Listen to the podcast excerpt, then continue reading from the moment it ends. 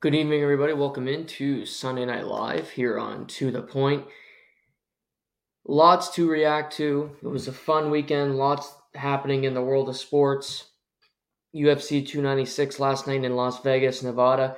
We will talk about that in depth. Some interesting NHL results, some injuries, some things to look forward to, certainly with the Christmas break coming up in a few sports, some time offs. We'll have just a couple days before we get there. But it was an interesting day in the NFL world, as it has been all season long. You're watching and you're trying to figure out, as I say this every week, who's good here, what teams are threatening, who should we believe in. A story as old as time, the Dallas Cowboys are somebody that people want to believe in. They're loved, they're hated, they're polarizing, America's team. Although, if they are America's team, they're about as successful as Colby Covington in showing it. They haven't won a championship since 1995. They have been close, but no cigar, and you're watching the last month of the season, and you're thinking the Dallas Cowboys can do it this year. I even started to believe in it after looking at a watered-down NFC and a watered-down NFL, quite frankly, where teams are all the same, and you have a few above the rest, but you're looking at a product that is eerily similar. We get the Cowboys winning at home, beating the Eagles, beating the teams that they should beat. Huge win on Thanksgiving. And we get to a game today where the Dallas Cowboys head on the road for the first time in a while to play the Buffalo Bills. The Buffalo Bills, who have gone through their own trials and tribulations this season. Was Sean McDermott going to be fired earlier in the year? He had a speech brought up that he made in 2019 that was resurfaced recently. Lots of injuries on the back end. Josh Allen having an interception in 9 straight games, which tied a modern record. So, but they're on the come up. They go to Kansas City. They beat the Chiefs. They had a tough game with the Eagles that you could argue they should have won. They have looked better as of late. Two teams that are feeling good, playing good in Orchard Park, New York. And today it was one-way traffic. It was a beatdown. And the Buffalo Bills punched the Dallas Cowboys in the face. And the Dallas Cowboys had no answer for that punch. It was a jab, jab, jab, and again, they couldn't block it, they couldn't defend it, they didn't know what to do with this style. Buffalo out-toughed Dallas. Buffalo out-game planned them. And I give credit to Joe Brady, to Sean McDermott, and most of all to the ego of Josh Allen to not change a game plan that was working. From the opening drive, which Buffalo got the ball first, they ran it down the Cowboys' throat. Play after play after play. In between the tackles, James Cook, Johnson, Latavius Murray, Josh Allen, it did not matter. Buffalo could run the ball for over 5 yards a clip. To this point, because the game was still ongoing when I started recording this, the game was out of hand, so I started early. James Cook was running for an over 6 yards per carry clip throughout the entirety of the game. And normally, in years past, the Dallas Cowboys would deviate.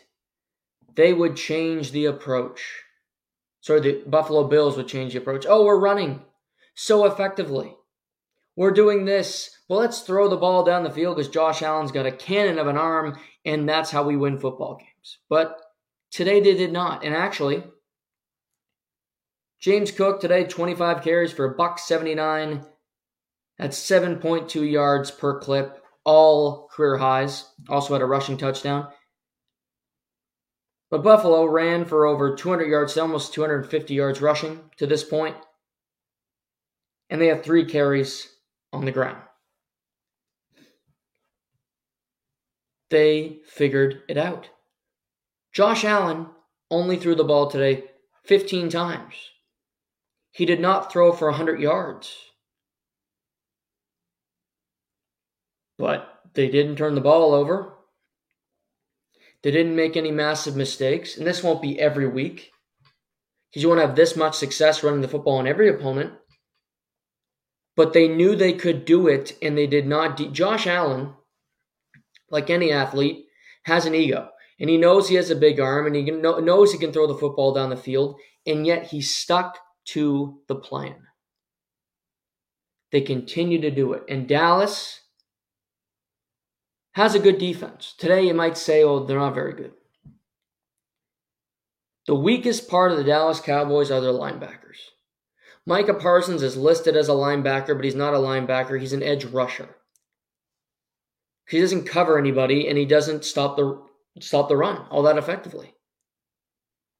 With Leighton Vander Esch being out, missing Clark out in the linebacking core, it is weak.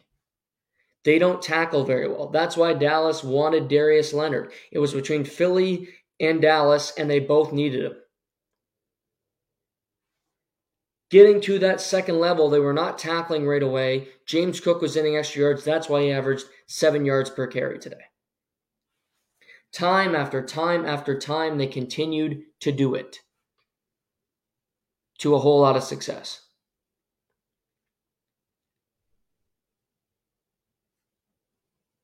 The Bills have the players to be a great team. Stephon Diggs only had 48 yards receiving today. He dropped a few passes. Dawson Knox, Dalton Kincaid, doesn't matter.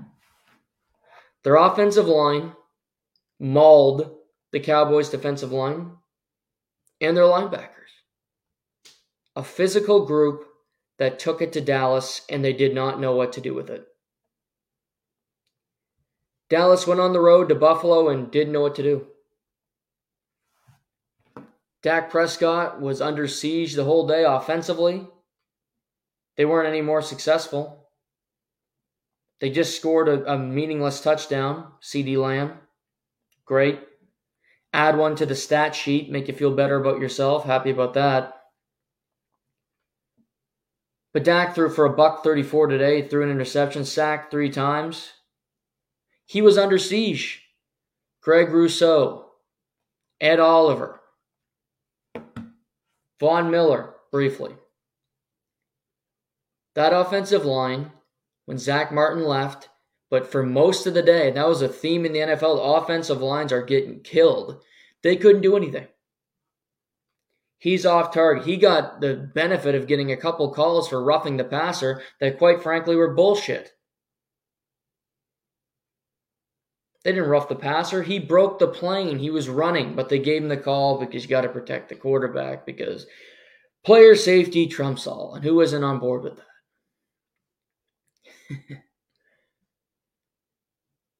But they had nothing. A late garbage touchdown to make it 31-10. But we know the truth. It's a blowout. It's domination, Holmes.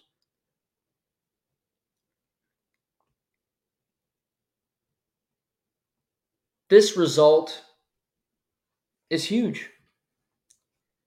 Buffalo improves to 8-6. They need to win this game because of the results of Saturday football, where the Indianapolis Colts edged the Steelers, and the Cincinnati Bengals, led by Jake Browning, beat the Vikings in overtime. Colts 8-6, Bengals 8-6, Bills 8-6. They need to continue to win games and hope that these teams in front of them stub their toe and lose a game, because they do not control their own destiny right now. They need to win every game to remain in the mix. And today was, to me, the hardest opponent they have left on their schedule, and they won it. Because they play Saturday against the Chargers, And the Chargers played on Thursday night in that abomination of a football game. And finally, the Chargers fired Brandon Staley. It was a long time coming, to quote Gord Downey. He should have been fired after the playoff game last year where they led 28-0 and they lost to the Jags. He's not a head coach. He's a coordinator, which is fine. Defensive with the media. His defense had no life. That team quit on him in about the first quarter, and the Raiders had 0 points. The prior week, they put up 62 against Brandon Staley. That's a whole other story. Bills get the Chargers. They get the Patriots. And they finish at Miami. They might not be favored in Miami, but they probably should be. They beat Miami by 30 points earlier in the season. And quite frankly, I still don't trust the Bills because, again, they fail every time you see something. That's the thing. But I have to look at them right now and say they're playing great football and they might be peaking at the right time. Josh Allen is doing what he has to do. They have a great running back. They have a great offensive line. Their defense is solid. And teams around them are starting to dip, starting to come apart while they're together at the seams. I believe the Bills are going to win their next two games.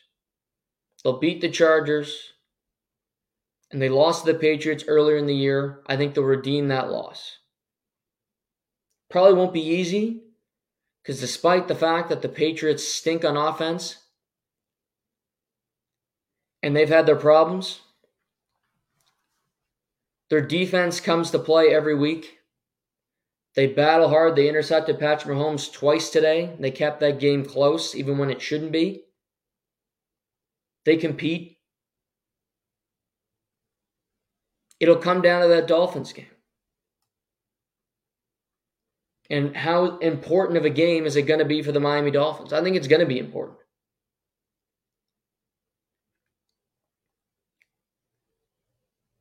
Because here's the thing. Dolphins got the Cowboys next weekend in Miami on Christmas Eve in the feature game on Fox. Not an easy opponent. Not a gimme victory by any means. It's a tough game. And Dallas will be reeling from this loss and pissed off in all likelihood. And it's not easy for Dallas because you go from one coast, you go from the cold of Buffalo to the heat of Miami. So you got to get ready for that. But Dolphins to close out their season with a wounded Tyreek Hill who did not play today and an offensive line that's questionable. They got Dallas, Baltimore, Buffalo. I don't know if they win any of them. I don't know if they win any of those games. Tough games. They could win all three. They could lose all three. Neither of those results would surprise me. But my point here is Buffalo at 8-6. They win their next two games, even if Miami loses one of their next two. Buffalo still will have the possibility to win the division. That last game of the season could be a division-defining game. Buffalo would have two head-to-head victories over the Miami Dolphins.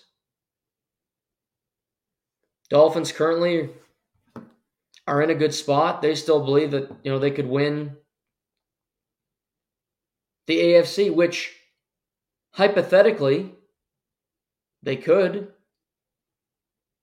but they're 10-4. Need to keep pace, need things to go your way. A lot of things can happen. A lot of different things that can transpire. To me, the Bills are still a threat to win the AFC East, They're peaking at the right time. They seem to have more of an understanding of who they are as a football team. With Josh Allen, yes, he's great, but being reckless and great gets you nowhere. They're a focused group. And today was a statement victory. Yes, it's a home game, but it doesn't matter. You got to find a way to win these games, and they did. And it wasn't close. They took it to the Cowboys. For Dallas,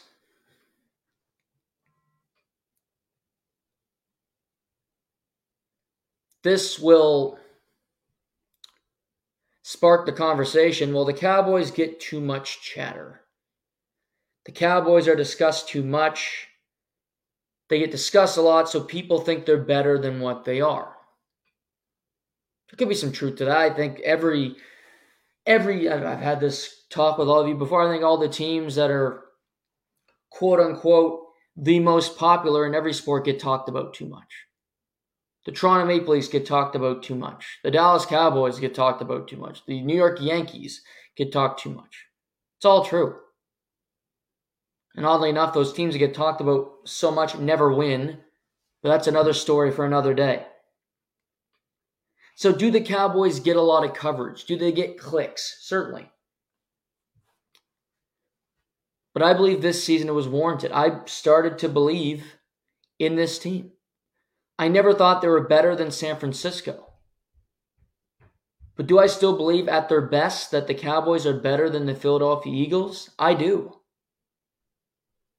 Dak Prescott was playing at an MVP level until today. He was basically, he's a vehicle. He didn't have a starter. He didn't have brakes. He had nothing. He couldn't go anywhere today. No success for Dak Prescott. So where does it go from here for Dallas? They need to be prepared for teams to run the ball on them. And they need to be more tough as a football team. They have a lot of bravado. They have a really good defensive coordinator in Dan Quinn. And not every offensive line is as physical as Buffalo. But what I will say is they got Detroit in a couple weeks, and Detroit's offensive line is like this when they're at their best. We saw Detroit on last night destroy Denver. Their offensive line can maul you when provoked. When they want to play great football, they will whoop your ass. And Buffalo's can as well. San Francisco is a different type of offensive line, but Christian McCaffrey is a lot like James Cook, where he's shifty, he can run between the tackles, and he's just a touchdown machine. Dallas has to look up and go, okay, we're going to make the playoffs. We know this. And we'll be a big favorite in a wildcard game if we do not win this division. Which they might not, because they got Miami at Detroit. Then they finish, I think, with Tommy Cutlets and the Giants. Or maybe Washington, which is one of those shitty NFC East teams. But we need to be prepared to play the best. We need to be prepared to deal with this. There was a report this morning. Jay Glazer, I think, made it. And Jay Glazer's a great reporter. That the Cowboys were sick. They had a lot of players sick. Seeing this coming up, a lot of guys are sick this time of year. The Toronto Maple Leafs had, half their team was sick this week. It happens. One thing I'm grateful for is it's sick. You don't have to hear that it's COVID and players have to sit out. Thank fuck that is over. But they were sick. And we've all been sick. Doing things when you're sick sucks. And you're not as productive and you're not as good. And it's probably not as good an effort. And maybe Buffalo caught Dallas on the right day. Because they're all under the weather. And that could be true.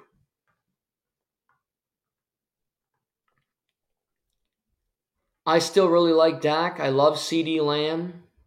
Jake Ferguson is a stud. that play action, run game mix that we see, putting CeeDee Lamb all over the field, I think that will work. But Dallas' offensive line has to be more cohesive.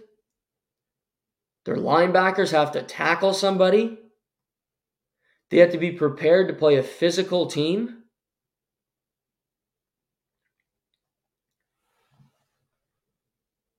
Today's game can be one of two things. It can be a sign of things to come, or it can be a wake-up call. Because the Cowboys can look ahead and say, that's San Francisco, but better. San Francisco can play the exact same game the Buffalo Bills did, except Christian McCaffrey might be the MVP of the league. He's better than James Cook. Trent Williams is better than Mitch Morse. To me, when you're one of these best teams, it's not about our seeding, and especially this year. Because in these selective conferences, in particular the NFC, I don't think there are many landmines. What I mean by that is, I don't think there are teams that fear you in the wild card. I don't think you should look around and go, oh, that team, we can't get them. That's a bad matchup, this, that, or the third. You have to look up and go, how can we beat San Francisco? How can we beat Philadelphia again? How can we beat Detroit if they play like they did last night? Those are the four. And I even think Detroit is a tier lower than the other two I just mentioned. Do the Rams present a fear if they can get in? Sure. But they don't run the football that well. And Dallas wants their opponents to drop back and throw the football 30-plus times a game. That's how they win. Parsons, Gallimore, Dorrance Armstrong, DeMarcus Lawrence, pressuring the quarterback, coming at you. That's how they play their best. That's what they want their opponents to do to them. It leads to the most success. So the Rams, who I think would fear, would put some fear in the Eagles, might put some fear in the Detroit Lions. I don't think it does that same thing for Dallas because it's a different matchup. It's a different style that you play. You don't want to look too far ahead, but you need to be confident enough to look ahead, if that makes sense. You have 3 games left, and they're all difficult opponents, certainly.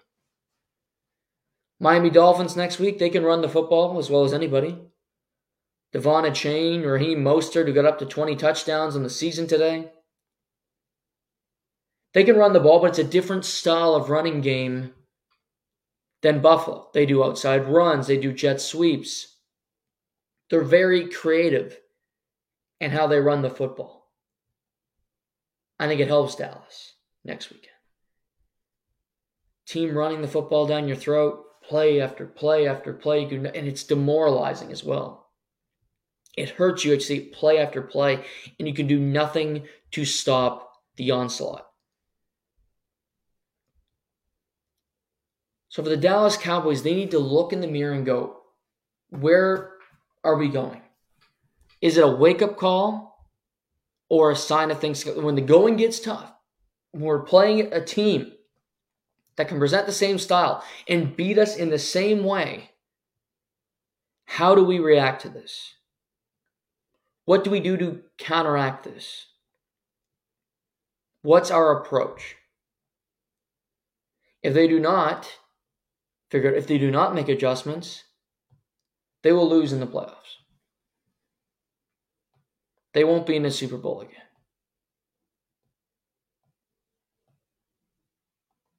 But to me, Dallas is still a very tricky opponent. Today was a bad day, certainly. They need to make adjustments. They need to play better. But they have an opportunity to beat a good team on the road next weekend.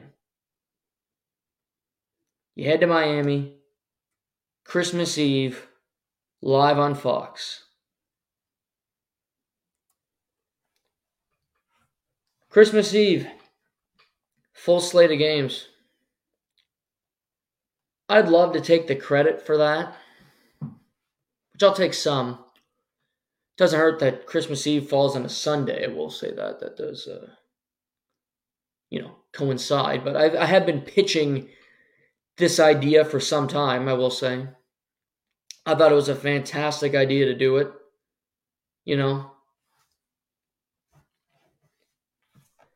To have full slate. Used to have a bowl game on Christmas Eve. None this year. Because college football is not going to go up against the NFL. Just smart. Because you're going to lose. But hey, I like what they're doing when it comes to, that there's a full slate of games. And Dallas and Miami is certainly one of the best of the day. No doubt about it. But it's a big moment for the Cowboys moving forward. Dolphins win today, 30-0 against New York Jets. No Tyreek Hill, but Raheem Mostert, I mentioned, had 2 touchdowns. Tua was solid. The offense didn't have to play great, but Tua only had 3 incompletions. They ran the football effectively. They made some plays down the field, but they went through the game. That's how I would describe it. They did what they had to do, and they dominated. Bradley Chubb had 3 sacks, forced fumble, 6 hits on the quarterback, and the Jets, fresh off the massive performance from Zach Wilson against the Texans, he lasted a half. He left the game with a head injury, but it was not concussion protocol related. So to me, that signaled they didn't want him to play anymore.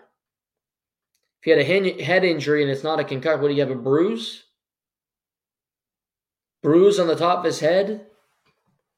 They didn't want to say bench again because they've already done it a couple times over his career as a Jet. But for the day, for him, he went 4 for 11, 26 yards, got sacked 4 times, got hit 10 times. And lost the fumble. Trevor Siemian lost the fumble and threw 2 interceptions in relief of Zach Wilson. That Jets offensive line completely no-show. There was a report before the game. Aaron Rodgers might be medically cleared this week to return on play on Christmas Eve. It's not going to happen. He shouldn't want to come back watching that offensive line today.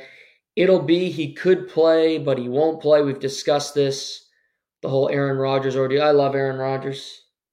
I do. He's one of the best quarterbacks of all time. Shoot the power. I love all that stuff, but is he going to come back and play? No.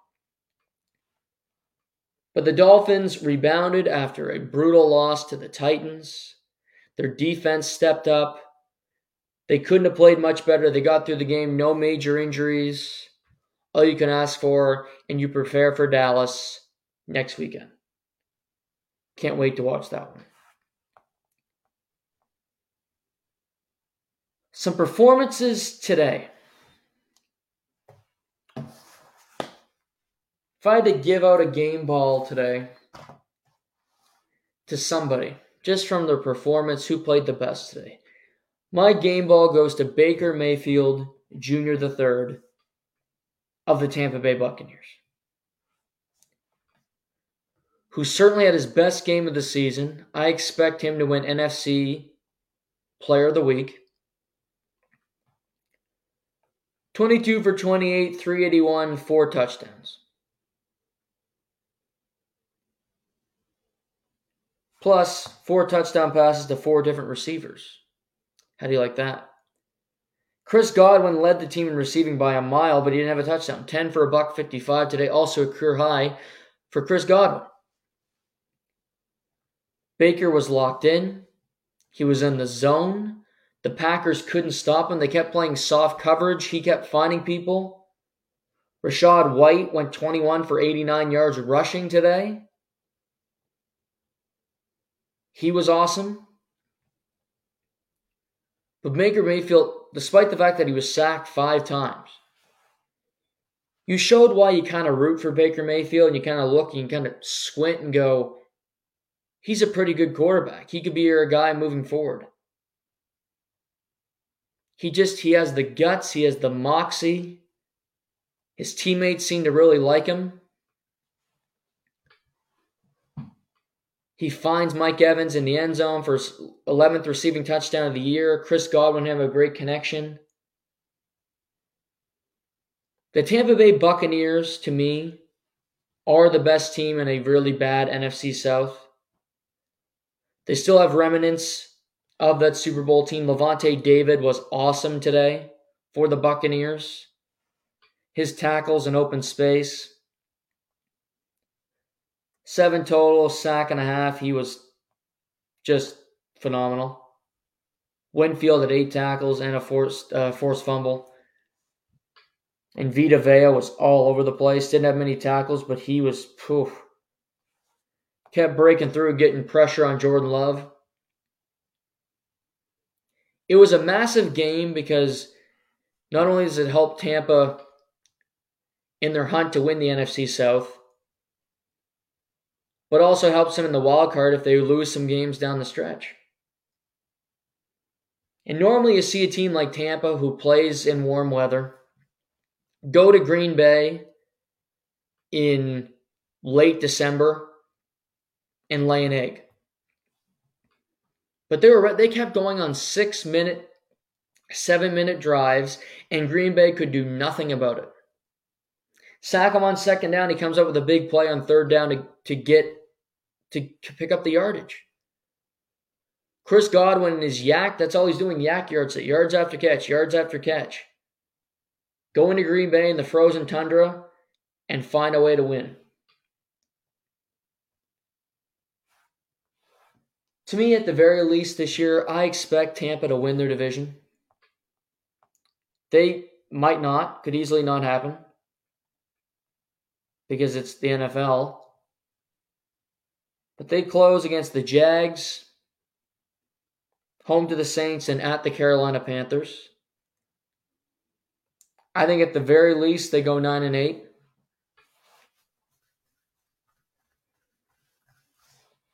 But to me, he's earned the right to be a starting quarterback somewhere. Whether that's going to be in Tampa or not, it remains to be seen. But watching some of the guys this year, he is better than he's about mid-level quarterback in the NFL. He's better than most.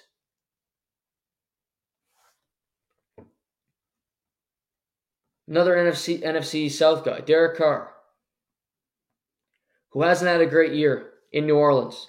And I don't think the fans love him, and he hasn't played that well. He's battling about 80 injuries. He was great today. 23 for 28, 218, 3 touchdowns, didn't turn the ball over. And the Saints had their first game in a long time where their offense and their defense played well simultaneously. They went after Tommy Cutlets, a.k.a. Tommy DeVito, whose agent was on the sideline with his little fedora on and big spectacle, and it's a great story on Monday night. But it's kind of over. Tommy DeVito was sacked 7 times today by the Saints. He left the game briefly. He did not throw a touchdown. Credit to him, he did not turn the ball over after getting hit that much.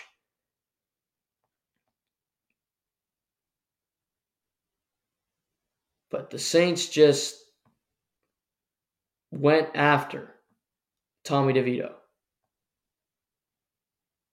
Cabasinon had 3 sacks.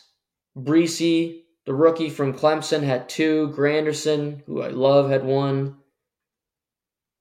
They took it to him. And that's where you watch the Saints and go, that could be a team. They're 7-7. They got at the Rams next weekend, at the Bucks, home to the Falcons. Somebody's going to win the NFC South, and it's not going to be the Falcons. It's going to be the Saints, or it's going to be the Buccaneers. To me, the Saints and the Buccaneers both have better defenses than the Falcons. And Baker Mayfield and Derek Carr have their limitations, but they're both better than the god-awful Desmond Ridder.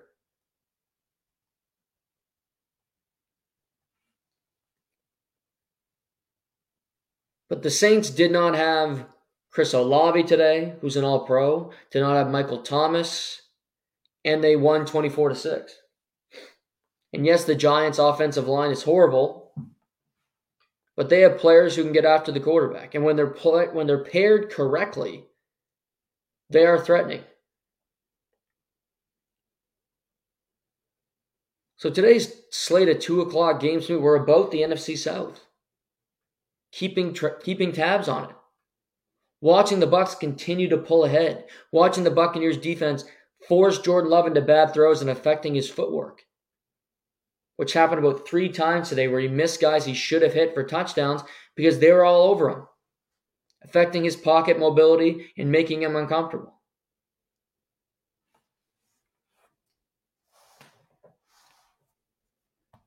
Tough loss for Green Bay. Let's look at the standings in the NFC.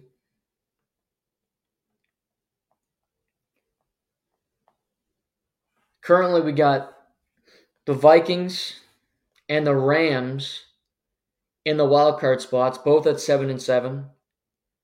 You have the Saints just on the outside looking in at 7-7. Then you have the Seahawks, Falcons, and the Packers go from 3-7 today with that one loss. Giants and Bears are pretty much out of it now. Seahawks still have to play this week. They play tomorrow at home against the Eagles. Like I said, for the Cowboys, it doesn't really matter. They're going to be the 5th seed at the very least. Eagles are wounded. Jalen Hurts may not play tomorrow night on Monday Night Football. He's under the weather, like the Cowboys. It might be Marcus Mariota in Seattle in a battle of dual backup quarterbacks with Marcus Mariota and Drew Lock doing battle. So who the hell knows? But if they play the Bucs, who they beat last year in the playoffs, or if they play the Saints, I don't think they're worried. But the Vikings, it's so funny. The Vikings lose on Saturday in a game that they should have won about 3 times. They get stuffed twice on quarterback sneaks, despite the fact that Chandler was running the football so effectively the whole day. But yeah, let's go for a quarterback sneak with our unathletic quarterback. They lose a game and they stay in the second wildcard position. They stay right there.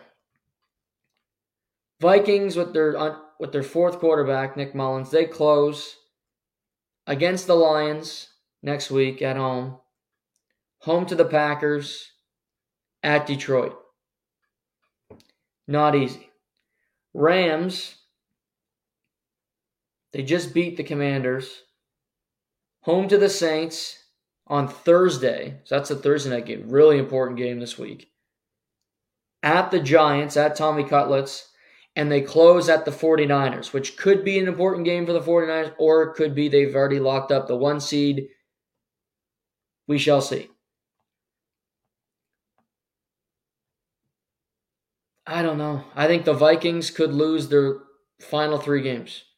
I really think the way they play. I love Jordan Addison and Justin Jefferson, the pair. I think Kirk Cousins is up for a contract. They might bring him back. They might not. If I'm a quarterback and I'm looking around, I'd love to play for the Vikings. I don't want to live in Minnesota because it's cold as hell. But I love those 2 receivers, and I love TJ Hawkinson. And they always seem just to find a running back. And I think Kevin O'Connell's a decent coach, good offensive mind. I think he's a player-friendly coach. That would excite me. They need to help their defense. They need to do certain things, sure. But if I'm just a quarterback, I want to play for that team because they have better weapons than half the league.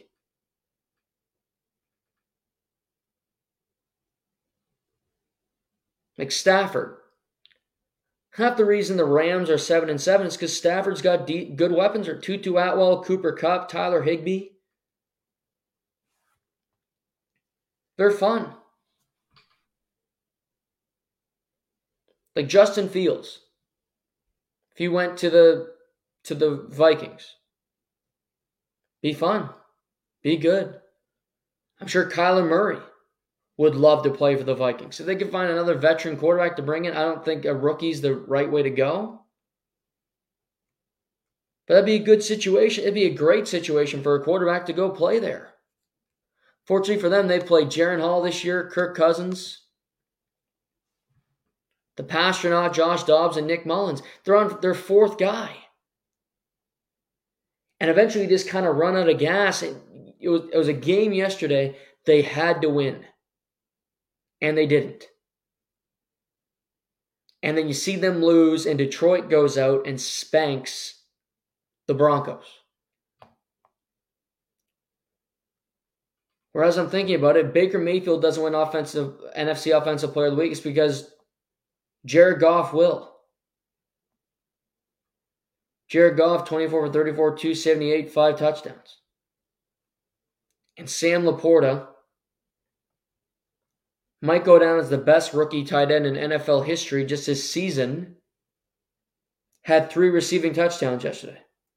And another rookie, Jahmyr Gibbs, only ran the ball 11 times, but he averaged 9 yards a carry. And David Montgomery averaged 5 yards a carry.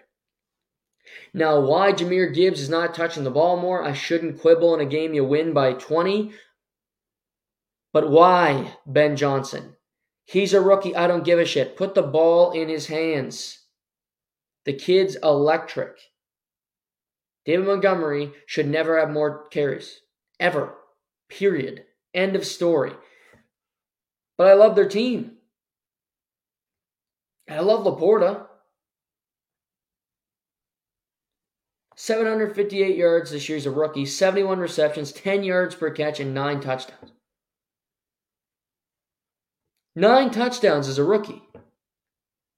And he can do it all. And Detroit's 10-4 and still in the mix. Still in the mix, because if Goff doesn't turn the ball over, they finish at Vikings, at Cowboys, host the Vikings. Can they finish 13-4? Can they beat the Cowboys at the Cowboys?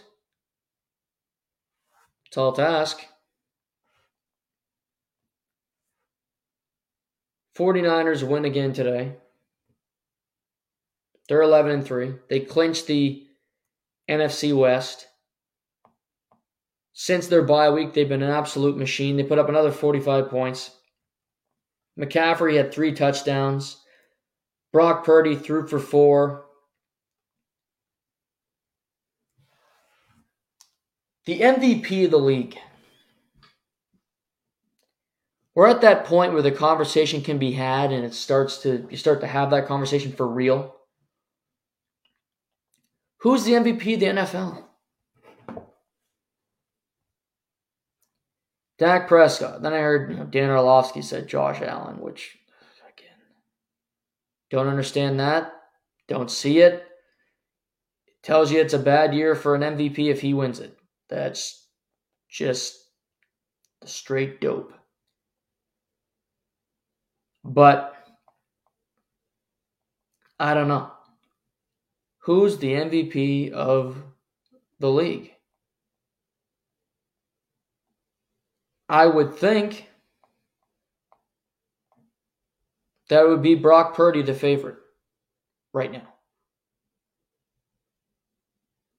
But at the same time, Brock Purdy's the game manager. All the players on his team are better than him. He had Tyreek Hill enter the conversation. Well, Tyreek Hill didn't play today, and the Dolphins won 30-0.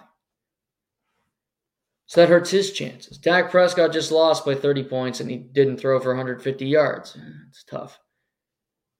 Josh Allen didn't throw over 100 yards and his team won, but James Cook was the more important. His offensive line was more important. So Josh Allen, not in the conversation, but he's kind of pushed to the side. So it seems by default that the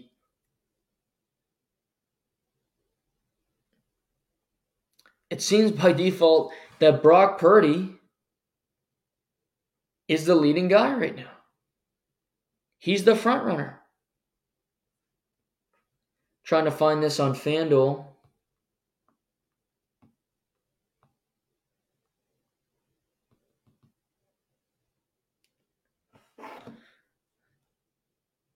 But it's a year where you don't feel like anybody deserves it.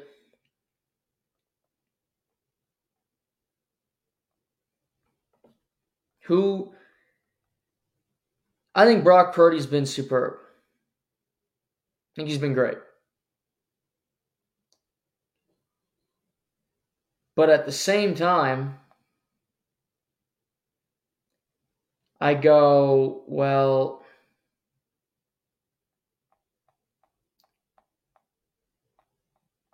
who's really doing this? Who's the more important piece?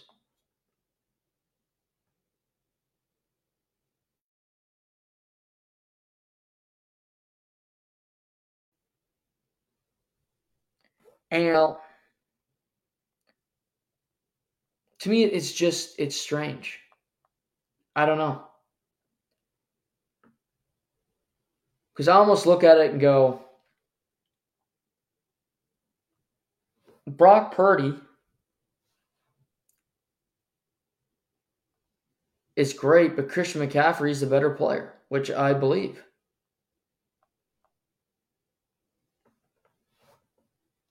And Christian McCaffrey is more important than Brock Purdy, which I also believe. But right now, Brock Purdy is the favorite, followed by Lamar Jackson, Dak Prescott, Jalen Hurts. Christian McCaffrey is fifth.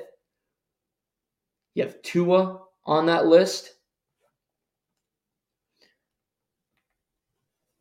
I don't think it's set yet, but the way the season's going, the way the 49ers have looked, it'll be hard for Brock Purdy not to win the award unless he completely self-destructs down the stretch.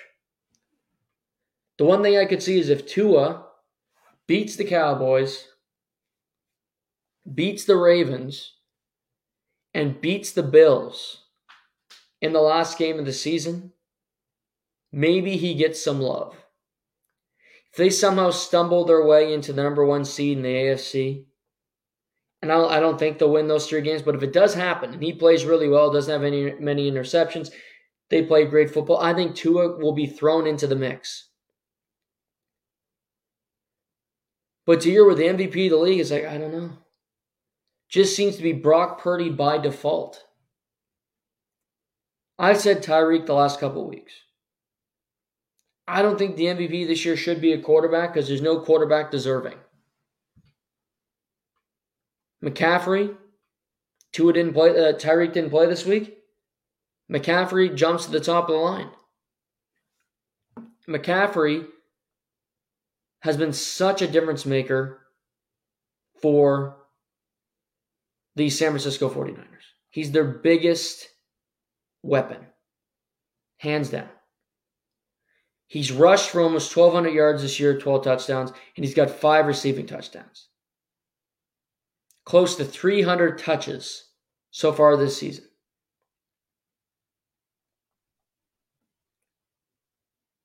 $8 yards per catch, 5 yards per catch running. He just does it all. Today, 18 for $115, 1 touchdown, 5 for 72, 2 touchdowns.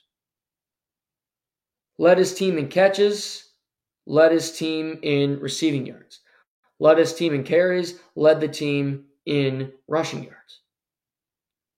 He did it all.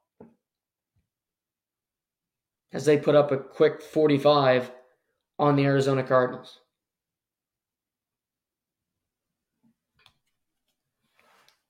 Brock Purdy's polarizing. I think he's better than most. I don't think he's a Mac Jones. I don't think he's just a bad. He can make the throws. He's surgical. He doesn't need all the credit. That's one thing I'll say about him. I think he's very quiet. He plays great football. Deebo Samuel and him are starting to have a better connection. Is Deebo had another 2 receiving touchdowns today. But they got the best record in the league. They've beaten everybody. They've beaten all their tough opponents, really. They've gone through their tough patch. They got the Ravens next week at home, the final day of Christmas Day. They then go at Washington, and they close against the Rams. Not a brutal schedule down the stretch. Ravens is a tough game. Unless the Ravens lose tonight to the shorthanded Jaguars, it'll be the 2 teams with the best record in each conference playing each other on Christmas Day, which, of course, will trump whatever game it is that day for the NBA at that time of night. But normally MVP is a big topic of conversation because it was Jalen Hurts versus Patrick Mahomes last year, and it came down to the wire. And Mahomes ended up winning it. But to me, it's not a big discussion this year because I think it's kind of a weird subject. Brock Purdy's going to win the award, and he's on the best team, but he's on a team full of all-stars.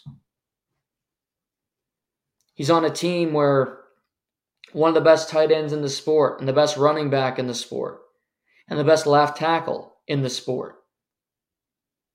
So is he that good, or is he on the team full of great players? I think it's a mix of both. But it's a quarterback award normally, 99.9% of the time. I'll make this prediction now. I think if Brock Purdy is in line to win the award because it goes to a quarterback and he's the only one that makes sense, it'll go to a positional player. If nobody steps up over the next 3 weeks to join the conversation, to be in the mix, and Lamar, who's second in voting or second in odds, he could do it.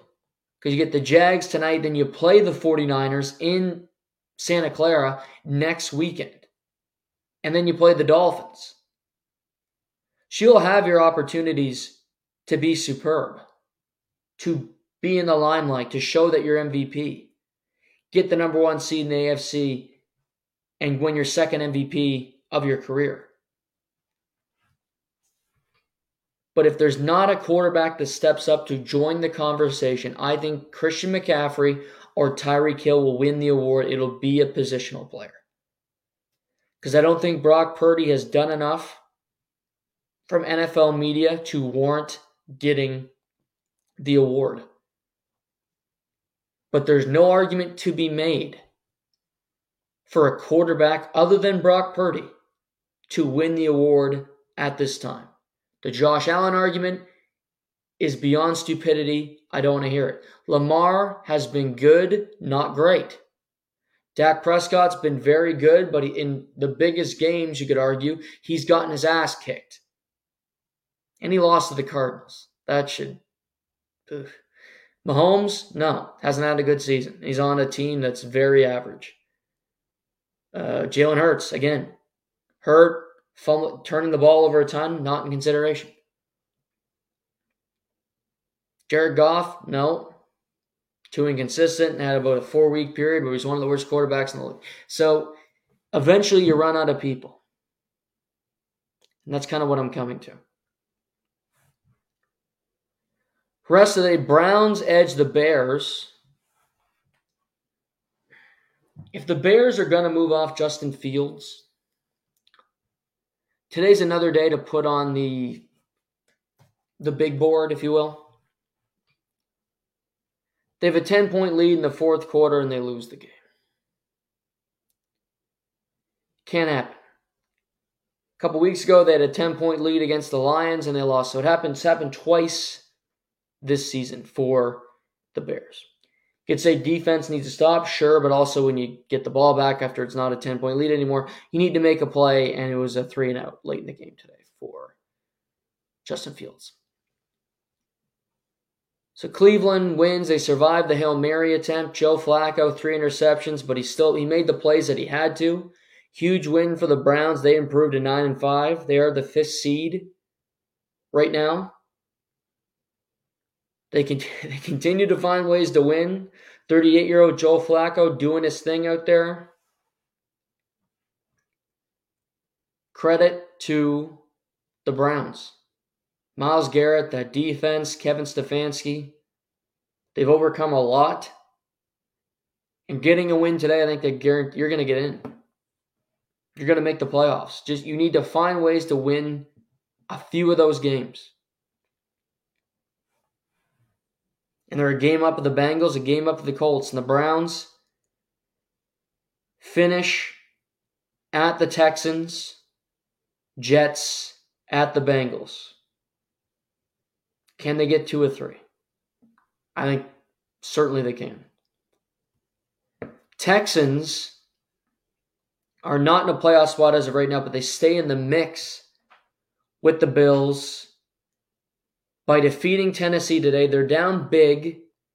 No CJ Stroud, concussion protocol. Playing a division rival on the road. And they get a walk-off field goal in overtime by Fairbairn to win. We're looking around. No Tank Dell. No Nico Collins. No CJ Stroud. Dameon Pierce hardly touched the ball. Devin Singletary ran 26 times for $121 today. Didn't turn the ball over. Case Keenum started a football game in 2023, which is staggering. He did what he had, 20 for 36, threw a touchdown pass. And they found a way. Noah Brown, 8 for 82. Dalton Schultz, Singletary had 4 catches.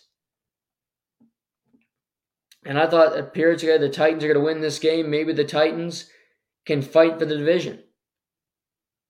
They couldn't run the football other than Will Levis. Will Levis got sacked 7 times, threw an interception. And Houston just found a way. Sometimes that's just stay in the fight, stay in the mix. They had the Browns at home next weekend. CJ Stroud should be back. Difficult game because that Cleveland defense, they can get after the quarterback. But credit to Case Keenum. I thought Houston would have went with Davis Mills, who came in relief of CJ Stroud last week. Davis Mills, who was the starting quarterback last year.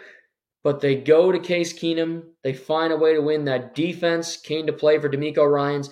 They're 8-6, tied with the Bengals, with the Colts, and with the Buffalo Bills. And the Texans, Browns, home to the Titans, at the Colts to wrap up their season.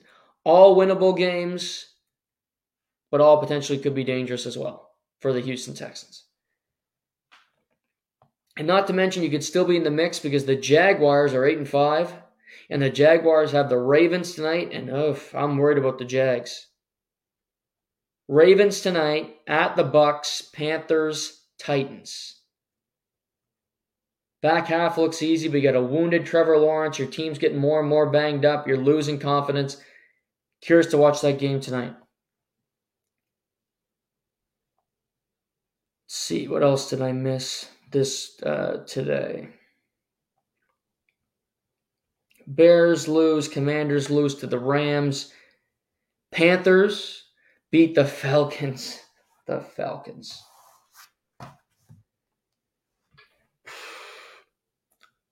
Falcons in a game that you think's an easy win. Going on the road to play Carolina, who has 1 win on the season. You go up and put 7 points on Carolina, in a stadium that had about 100 people in it, and that's not an exaggeration. Nobody there, nobody knows this game is happening. But you get the easiest opponent you could possibly have in your schedule down the stretch. You have Tampa in Green Bay today, tougher opponent. You have the Saints playing the Giants, tougher opponent. Desmond Ridder, 12 for 20, $1.52. Bijan Robinson had 7 carries. And he did fumble, and then he basically got in the doghouse for the rest of the game. Which, of course, Jonnu Smith led the team in receiving yards, because why not? A backup tight end, sure. Drake London, who had like $1.80 receiving last year, only had 2 receptions today for 24 yards. I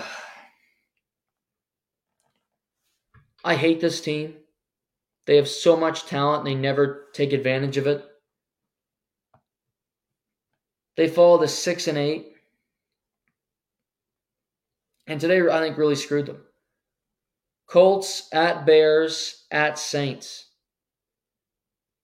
Colts aren't a gimme opponent. Colts come to play every week. Gardner Minshew is better than Desmond Ridder. At the Bears, New Year's Eve, that'll be freezing in Chicago for a dome team, than at the Saints. Saints are better than the Falcons. They just are. Yes, the Falcons beat them earlier in the year. But we've seen a lot of firings in sports recently. We just saw Brandon Staley get fired. Earlier this year, what else do we have? I think Eberflus is going to be fired in Chicago. Saints, if they miss the playoffs, I think they fired Dennis Allen. That's another coach that will be fired. I don't know about the Bucs. The Jets are a possibility. Titans, I don't see them firing Vrabel. Commanders are going to fire Ron Rivera. Packers, I think LaFleur is safe. But you have your head coach in Atlanta who's got a mustache, Arthur Smith, so I like him. I respect the fact that he's not afraid to have a mustache and be ridiculed, even though it looks fantastic. You know, happens occasionally. But he's had no success in Atlanta. Hasn't developed a quarterback. I think they've drafted well. They just don't know how to scheme it. Their offense stinks. They get 7 points in a game they have to win in Carolina in front of 100 people. It simply can't happen. You need to win that game. It's an inexcusable loss. You can win a division. You should make the playoffs, despite the fact that you should never make the playoffs because it's an NFC South. But Tampa goes on the road and wins today. Wins in Green Bay. And yes, Green Bay aren't what they used to be, but it's still Green Bay in December. And they whoop Green Bay's ass. Kick their tail. And Atlanta puts up 7 against Bryce Young and the Carolina Panthers. I can't even imagine going to this game. Bryce Young, $1.67, sacked 3 times. He fumbled. Ugh. Gross. Falcons are done. Arthur Smith might be done. Thinking about it, Atlanta, Bears. It's going through this quickly. Coach is going to be fired. Washington. I don't think they'll fire Dable. Arizona first year, no. Carolina already has. So Carolina, add Carolina because they need a new coach. Seahawks, no. I'm going to say Saints, yes. I'm going to say Dennis Allen, yes, because I think the Bucks and Baker Mayfield, my boy, are going to win the division. Vikings, no. Dallas, probably not. Lions, no. Eagles, no. San Francisco, no. Patriots, yep. Belichick, gone. Chargers have already lost a coach. Add them. Titans, I think Vrabel stays. Raiders, they already have. Do they keep Pierce? But they're gone. Broncos won't fight. I'm going to skip a team. I'm going to come back to them in a minute. Bills, no. Texans, no. Colts, no. Bengals, no. Browns, no. Jags, potential. I don't think that's it. That's 8 head coaching openings. And I'm guessing for some of these, but I think it's going to happen. So that's 8 openings potentially this offseason. Are we going to have 9 with Mike Tomlin? Pittsburgh lost on Saturday. Really got embarrassed against the Colts. They fall to 7-7. And I don't know where this is going to go. I still think Mike Tomlin's one of the best coaches in the NFL. And I think if he gets fired, he will be hired by one of these teams. And I think the Steelers ownership are smart about who they are as football people. They know his value. They know what he brings to the table. But his teams aren't playing that hard. They haven't been able to find a quarterback. The defense have been a little bit underwhelming.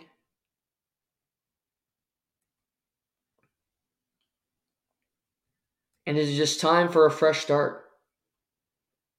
Been there 17 years. Had a lot of success. He's never had a losing season. I think that's going to end. Because this team just fundamentally isn't that talented. They can't overcome the deficiencies. They finish home to the Bengals, at the Seahawks, at the Ravens. I think they'll lose all 3. So you finish 7-10. It'll be his first losing season in his coaching tenure. Kenny Pickett's not the answer. Mitch Trubisky is not the answer. I think a lot of players in that locker room are frustrated. George Pickens, top of the list. I like the outline of their team. T.J. Watt's one of the best players, not just best players in the NFL. It's a tough decision because you're moving off somebody you know is successful. It's the same as Bill Belichick in New England. Who are you going to hire that's a better coach than that person? And I don't think Tomlin's been running drafts and making player picks like Bill Belichick has for the last 30 years. So it might be time for a new GM in Pittsburgh, a new evaluator of quarterbacks. But optically, it's weird right now. It's a weird feeling. And Belichick and Tomlin were both on the market. That would be something else. Two men have been pillars of success, pillars of normality in their respective markets. Available to the public. Which one would be hired for the Chargers job? Which one would go to Washington? Would the Bears want to hire one of these guys? I'm reading into this, but I do think the Steelers could be added to that list, which would make 9 head coaching openings.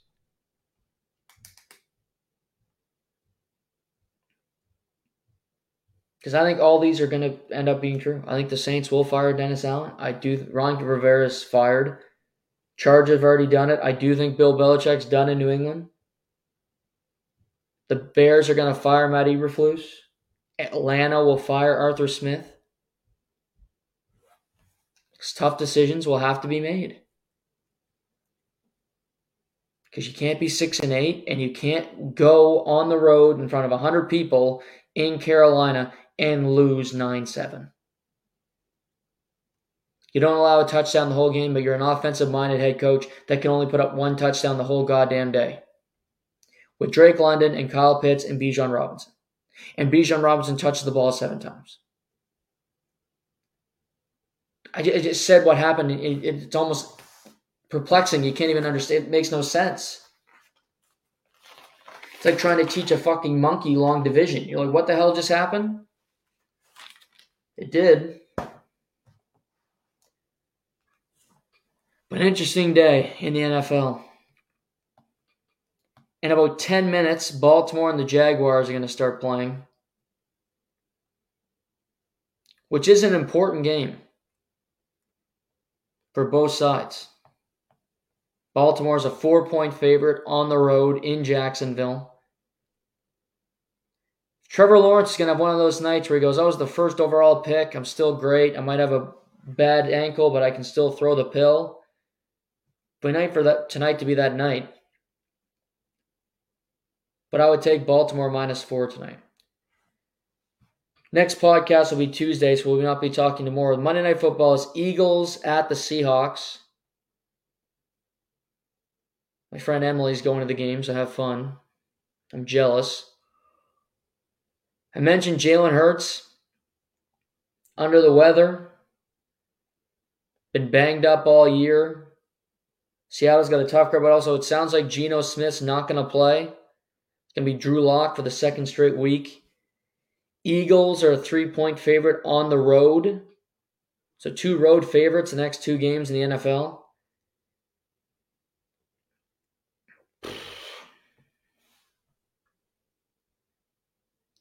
Eagles need this game. Important for them. They got Seahawks. I know they got the Giants twice down the stretch, including Christmas Day. So they go Seahawks, Giants, Cardinals, Giants. I think they have the easiest schedule remaining. They can beat the Seahawks tomorrow. They are smooth sailing. And they'll at least have a punching chance of being with San Francisco to have the top seed in the NFC. San Francisco does have to play Baltimore. But I would take Philly. They got punched in the mouth the last couple weeks. I think they respond tomorrow. They might not play great, but they'll get a win in Seattle and start to prepare for the game against the Giants on Christmas Day. This weekend in the NHL, Thomas Tatar was traded from the Colorado Avalanche to the Seattle Kraken as the trade freeze is approaching. Patrick Laine was injured Thursday against the Maple Leafs. He's out for 6 weeks in a weird injury, but he's becoming an injury-prone player. Columbus is a disaster. Adam Fantilli was on the fourth line last night. We talk about them a lot. They rule in incompetency. Winnipeg put a beating on the Colorado Avalanche. They are playing well. Mark Scheifele, both ends of the ice, tight checking group. That was a really impressive performance from Winnipeg last night. They can continue to play that way, build on it. If they can play that style without Kyle Connor, they will be fine and be in a position to still be in the mix when he returns. Not to mention, Jay Ottinger left the game for Dallas on Friday night. Sounds like he's going to miss some time. So Dallas could be, they're going to be with a backup goaltender for the foreseeable future. Kyle Dubas returned to Toronto last night. Big return, spectacle, Dubas, lots of hoopla. And his team played so hard for him. They gutted it out. And they managed to only lose 7-0. With Austin Matthews not playing because he's sick. Martin Jones, the third string goalie, in net. And they got pummeled. Just completely destroyed. Chris Letang was god-awful. Erik Karlsson was a no-show. Sidney Crosby's been fantastic all year. Did not have a good night. Max Domi was great, stepping up in a bigger role. He played fantastic. Mitch Marner, Nyes, Nyland, everybody was on the score sheet. It was a party for the Maple Leafs. They poured it on the Penguins. Penguins looked old. Penguins look lethargic. Maple Leafs are young, vibrant, regular season ready, and they dominated. Matthew Nyes with the Gordie Howe hat trick. I picked the Maple Leafs to win the President's Trophy for the season start. Maple Leafs are 5 points back of the Bruins with a game in hand after David Pastrnak was ejected from the game last night for no fucking good reason. That's a whole other show. Maple Leafs are chugging. They're playing good hockey. They're becoming more and more confident. They look good on the ice. Since I called out Marner, he's starting to play better, so you're welcome, Leafs fans. Their only thing right now is their goaltending. Joseph Woll's out until TBD. If on the Maple Leafs, it's not on the Leafs just to start Ilya Samsonov because he was the goalie last year. They played Tuesday night against the Rangers, who they beat last Tuesday, and guess who was in the net? Martin Jones. Tuesday night, Martin Jones should be the starting goaltender. Martin Jones was in the NHL all of last year. Martin Jones was on a team that made the playoffs in the Seattle Crack. Martin Jones is like this 96th or 97th most starts all time in the NHL, and let's look it up. It's a fact. He's not some scrub. The fact that they got him for the money that they did and got to put him in the AHL is awesome. And the fact that nobody claimed him is alarming. I talked about this. I couldn't believe that nobody did. He's a good goalie. Big reason why Seattle made the playoffs last year. Him and Grubauer were a good tandem, and they ultimately got to the second round. He can keep you competitive. He can keep you in games. And he should start on Tuesday. Samsonov let in 6 against Columbus. He let in some bad goals. The team played dreadful in front of him. But them's the breaks. Sometimes the team plays like crap in front of you because they're tired and you got to find a way to overcome it. But you're looking around going, you played 4 less games in Tampa and you lead them by 5 points. You have played 2 more games in Florida and you're tied with them in the standings. 4 more points in the Red Wings, 2 games in hand. I mean, you're in a good spot. The Maple Leafs. Senators are not. They're playing tonight in Vegas. They're already down 1-0. Jack Eichel put one home. I think it's the final game of the road trip tonight. They were in St. Louis, crushed. In Dallas, you lose a game, just bad hockey. Ottawa's next game after tonight. No, they play in Arizona on Tuesday. So the road trip's not over. They got one more game on the road trip out west. And then they go to Colorado. Pardon me, I'm wrong. They got a couple more games out west. Jesus, that's not fun. So they got a number of games out west to come. They're back at home Saturday against Pittsburgh. TJ Smith's getting time. They're not panicking. He's great. We all love him. Blah, blah, blah. Crap I don't care about. They lose tonight in Vegas. They got a couple days.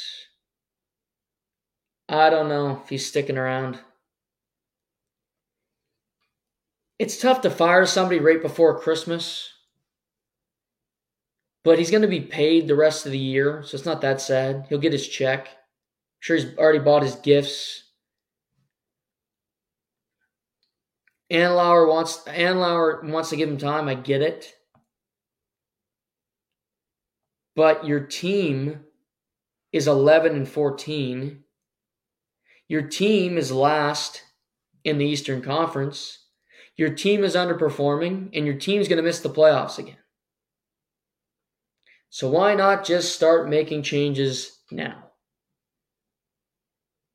I think it will happen. I think very well if Ottawa loses tonight, there will be a firing in the NHL tomorrow, and it'll be DJ Smith. Because you just can't keep going this way. They got a tough road trip. I get it. But you got St. Louis with a new coach. You got Dallas with a backup goaltender. And now you get Vegas. Packers is tough, but the other first two games, very winnable. And you didn't win either of them. Brady Kachuk is playing hard, since we only got the scenes to fucking care. Nobody else seems to really care that much about DJ Smith. Might be time for a reset. And if you're just going to wait till December 27th, then you lose the games you don't want to do at the week at Christmas. Optically, it's not that bad, because I'm telling everybody, he still gets paid. Still getting paid until the end of the year, till April. Nice guy. I don't know if he's a head coach. He's never made the playoffs as a head coach. So is he? That would tell me he's just not a head coach. Great assistant.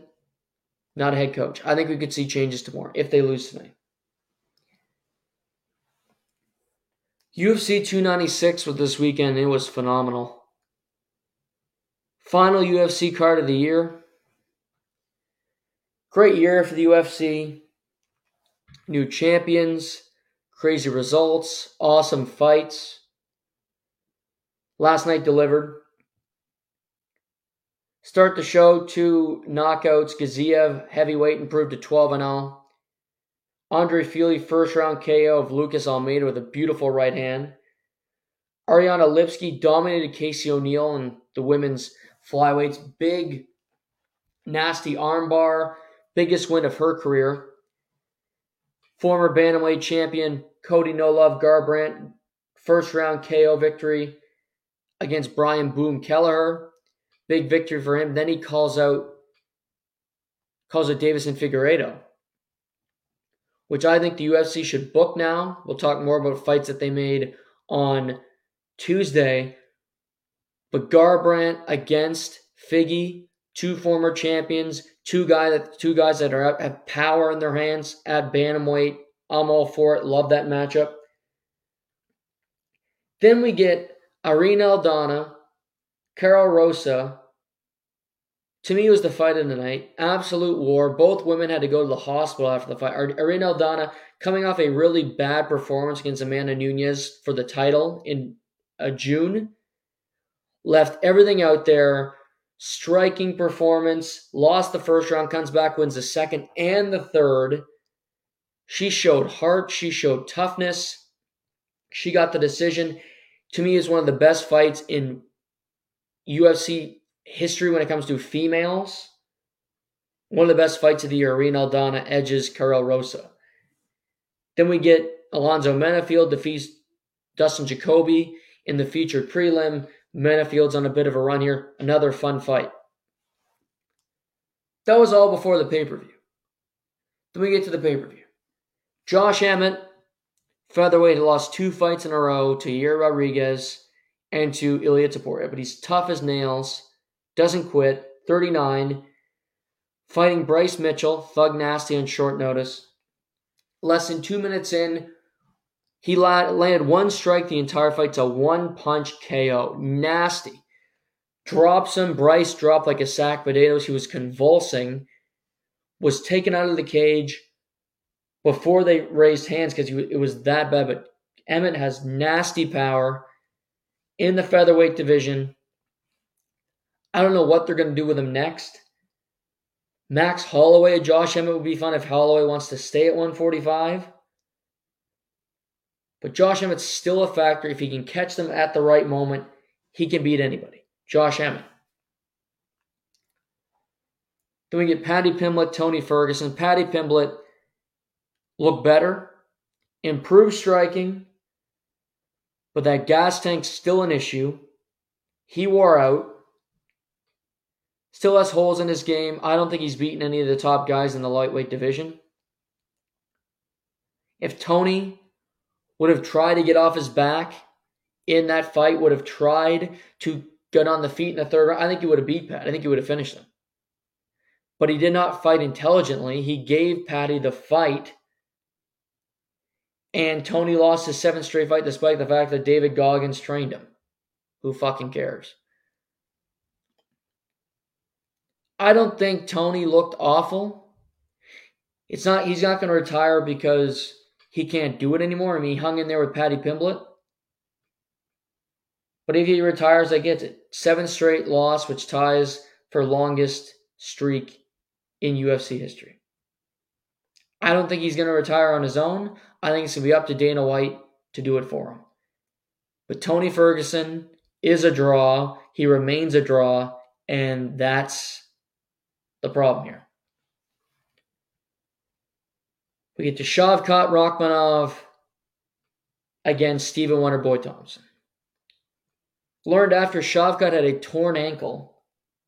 Still goes in the fight completely, just he overpowers opponents. He gets them in the clinch, starts to wear on them until they try to escape, and he can get you into submission areas. He gets the rear naked choke on Stephen Wonderboy Thompson before the second round is over. Wonderboy taps. Shavkat improves to 18-0, 18 finishes, and is an absolute threat in their welterweight division. Now, they could give him the next title shot, absolutely, because he's been that dominant. He's been a scary dude the whole way through, and he's fresh in welterweight. Bilal Muhammad was the backup fighter. He's looking for a title shot. Look, Gilbert Burns has got one. Kobe just did. Usman. Shavkat against Leon Edwards would be fun. Leon's won 12 fights in a row. Shavkat's won 18 in a row, and he's finished them all. Can he finish the champion? I could see the UFC going in that direction. We get to the flyweight title. Alexander Pantoja won the title in July against Brandon Moreno. And he had a very successful first title defense. To me, he won all 5 rounds against Brandon Royval. Some judge, I think, gave him 4. I thought he won all 5 rounds. Striking was solid when he had to be. But to me, his biggest thing was his jiu-jitsu. Took Royval to the ground every round. Seemed he had opportunities to get a submission finish.